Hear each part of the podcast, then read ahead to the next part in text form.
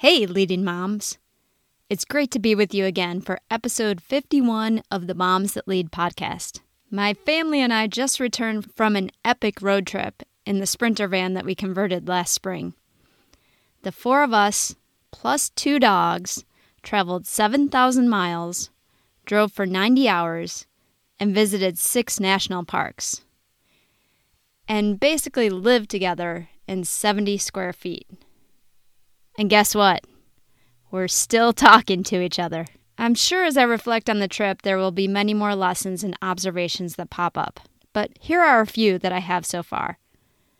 First, I was in awe of the beautiful diversity of landforms and biomes and cultures that exist in our country. Seeing towering snow and tree covered mountains and beautifully colored deserts all in one day left me feeling grateful and inspired. Second, although I've heard about the labor shortage in the news, it was striking that in almost every small town we ventured into, we saw signs on doors of almost every small business saying that they were hiring or that they had to reduce their services due to a lack of employees. Third, I came to realize that despite all that I talk about on this podcast, I had begun to operate in a way that I was basing my feelings of success each day on the number of tasks that I had completed, instead of focusing on the meaning or impact of those tasks. And as evidenced in a comparison of the photos we took at the beginning and at the end of the trip, that wasn't good for my mood, mental health, or ability to be the mom and wife that I'd like to be. It's those last two points that we're going to focus on today. But first, let me introduce myself and the Moms That Lead movement. Are you ready to jump off the hamster wheel and finally listen to that voice inside that says you were meant for more? Are you ready to replace overwhelm with calm and clarity, self doubt with confidence, and mom guilt with connection? Then you're in the right place. Welcome to the Moms That Lead podcast, where we know that moms have a unique ability to be world changers, and that leadership is not about position but instead, if your actions inspire others to dream more, learn more, do more, and become more, then you are a leader. I'm Teri Schmidt, your host and leadership mentor, determined to bring you the inspiration, motivation, and practical tips to help you live your best life. I'm a corporate leader and coach turned nonprofit founder. My family's journey to completing an Ironman triathlon changed my life forever and I want to be your friend on the journey to gain the clarity, confidence, and connection that I gained from that experience. So if you're ready to ditch mom guilt and activate your strengths, let's jump in. Okay, so what do the now hiring signs and my realization that I was getting caught defining my success on the hamster wheel of task completion have to do with each other? Well, while we're not going to venture into the political views about what is causing so many businesses to have trouble hiring employees, I do want to say two things. First, I don't really trust any explanations that don't recognize the complexity of the issue and insist on boiling the issue down to one cause. Second, I agree with many articles on the topic that state that one of the causes of the difficult hiring environment is that the pandemic and associated shutdown have led many people to seek more meaningful work. In fact, even f- before the pandemic, and even if you're not in the workforce, we all have craved and continue to crave emotional connection to the tasks we spend our time on each day. We all want meaningful work. But what does that really mean? And is there enough to go around? If we're all seeking meaningful work, does that mean that some of the industries that are struggling the most to find workers right now, like hospitality and transportation, will never find workers? And what can we do as leaders of ourselves and of others to help those we lead find meaning in the work they do? Let's start with the first question What is meaningful work, and where can you find it? Well, I mentioned the emotional connection to what you're doing, but what leads to that? Okay, if you've listened to our early episodes, you probably know what I'm going to say. It starts with knowing your purpose.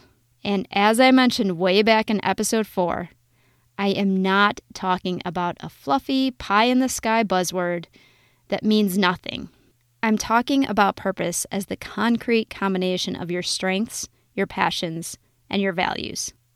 I encourage you to listen or re listen to episode 4 if you feel stuck with that.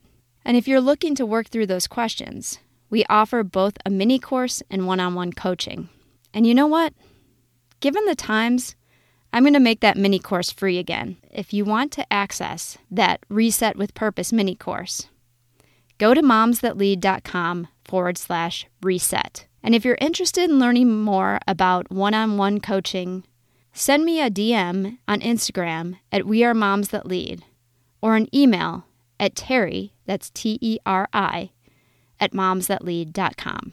In fact, I have to tell you that even as recently as this morning, I had to take myself through the questions that we present in the mini course. You see, I was starting to feel like I was losing that vacation piece. You know, when you feel like you're realigned to what's important in life and that there is no reason to get stressed about tasks or your to do list. It's such a great feeling. But I felt like I was losing it. So I went for a run, and as I was walking a bit to cool down, I thought back over the work I did to identify my strengths, passion, and values. And using the same questions that we provide in our Reset with Purpose mini course, I was able to refocus my view of work and life success for the day on my purpose, which is helping others to gain clarity on their unique gifts and the confidence that helps them to do more than they think they are capable of. That five minute internal reflection helped me reprioritize my day and view tasks as opportunities to exercise that purpose. The thing is, it wasn't just tasks related to Moms That Lead or to the nonprofit Stronger to Serve that I lead. Of course, the missions of those organizations make it much easier to link tasks into this purpose. But it was also about the tasks outside of that work, like, for example, driving kids to their activities. How could I use those conversations to help my kids discover their gifts and gain confidence to share them with others?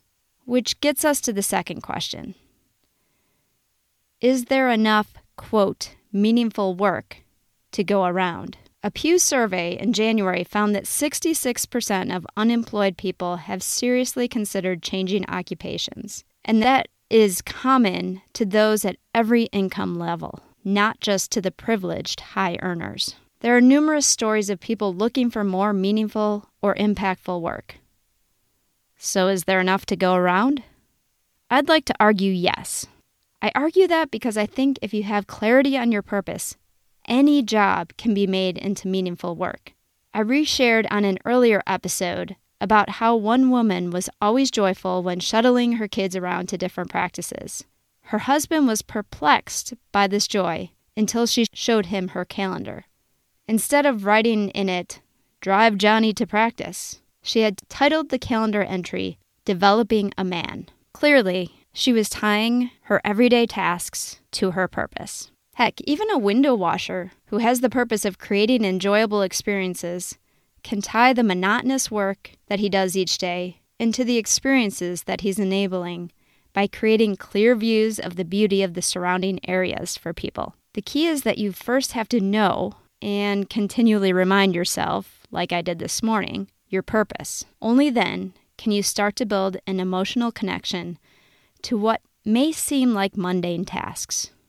As leaders, it's critical that we also have an understanding of those we lead and what they feel their purpose is. Not only does that help us to assign tasks and projects that will keep them engaged, it helps us to better guide their development and ensure their growth. The last year and a half has led us all to question norms, including how we spend our time. The need for an emotional connection to work is not new, but the novel situations and emotions that we experience during this crisis more time at home with the kids, fear for our family's safety, recognition that life is short. All of those have likely heightened almost everyone's desire to make an impact each day. How are you, as a leader, helping to show the people you lead that they are doing just that? Now, of course, there are times when it is better to pivot, to take on new work, or change your situation so that your work aligns with your purpose. Sometimes you're forced into those pivots. But from a serial meaning seeker who has likely prematurely made pivots that have caused pain for those around her. I encourage you to take the following steps before making the decision to leave your current role or situation. You can also use these to help coach someone you lead through a potential change. The first step yes, you probably guessed it by now gain clarity on your purpose. Find a way to do that, whether it's through the resources that we offer or through another resource that you find somewhere else. Second step consciously spend at least a week trying to reframe your current tasks in light of that purpose. What potential do you have in those current tasks to execute on your purpose? Third step reflect on, and if you're a person of faith, pray about the pain points that are causing you to want to make the change. Are they temporary or permanent? Is there a way to lessen the pain with your renewed understanding of your purpose? And fourth step, very important one have honest conversations with those around you about if the time is right for them for you to make this change. And finally, back to my other learning from our long road trip. When reflecting on your success during any particular day, try to shift from what we in the measurement world would call activity metrics to more impact metrics. In other words, reflect not just on how many tasks you crossed off your to do list, but more importantly, how you executed on your purpose with each opportunity. I've found that when I do this, my stress levels drop and I feel more fulfilled and excited to tackle another day. So, is there enough meaningful work to go around? Yes. Meaningful work exists everywhere and in almost every task, but you have to do the work to be able to find it. Again, I'd be happy to work with you together on that to gain the clarity that's the key to unlocking this meaning. If you want to access our Reset with Purpose mini course, which we're offering for free again for a limited time, the link to get access to that is momsthatlead.com forward slash reset. If you're interested in learning about our one on one coaching options, I'd love to talk to you send me a DM at We Are Moms That Lead on Instagram or an email to teri at momsthatlead.com and I can send you over our options. And stay tuned for our upcoming back to school series on how you can make the most of the last five months of 2021. And as always, until next time, lead with love.